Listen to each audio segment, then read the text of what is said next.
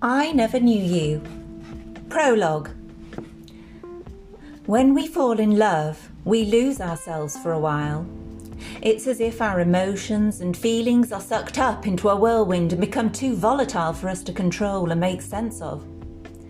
But in time, the winds begin to calm and we find ourselves once more, altered forever by the experience, whether our love continues or not. However, I feel a greater consideration is this. In any relationship, and even after years of loving and living with the same person, can we ever truly know them? For it seems to me that however much we think we share who we are with the one we love, we hold a part of ourselves separate, a part that belongs to us alone, and which we have no choice but to keep locked securely inside.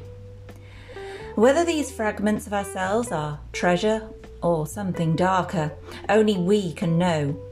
That is, unless we are prepared to share them.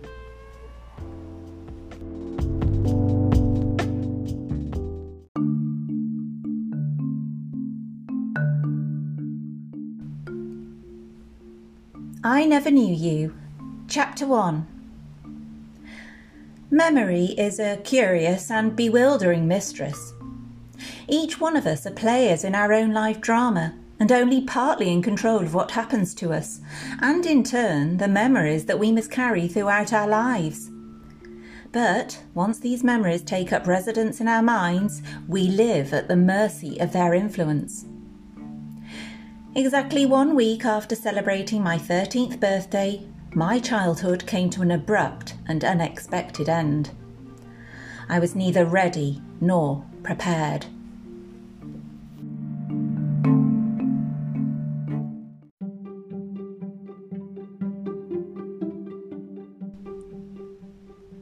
I Never Knew You Riverside Encounter. But something seemed amiss, and I felt uneasy. I went into each room, downstairs and up, calling Toby's name as I went. At the front of the house, the air seemed still, save for the murmur of music, chatter, and laughter that travelled from the back garden.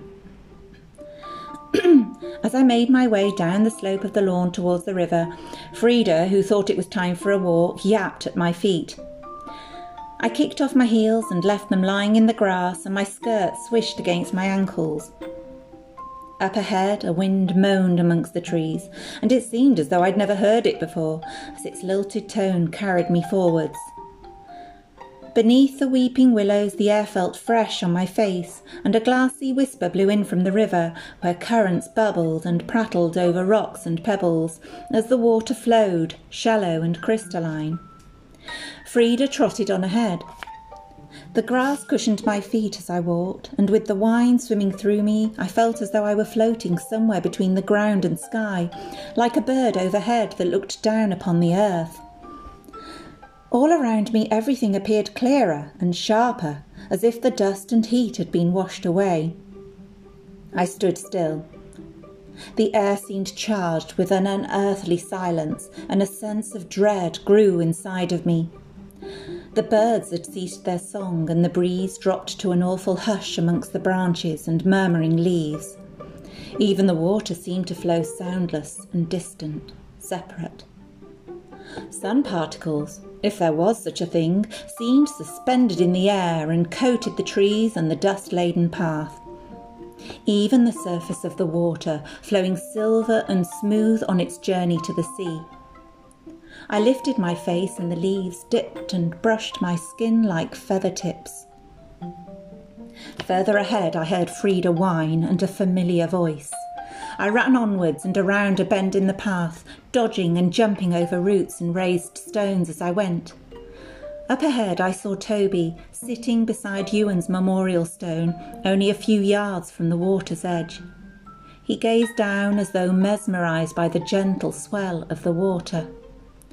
Frida lay at his side and looked up at me as I neared.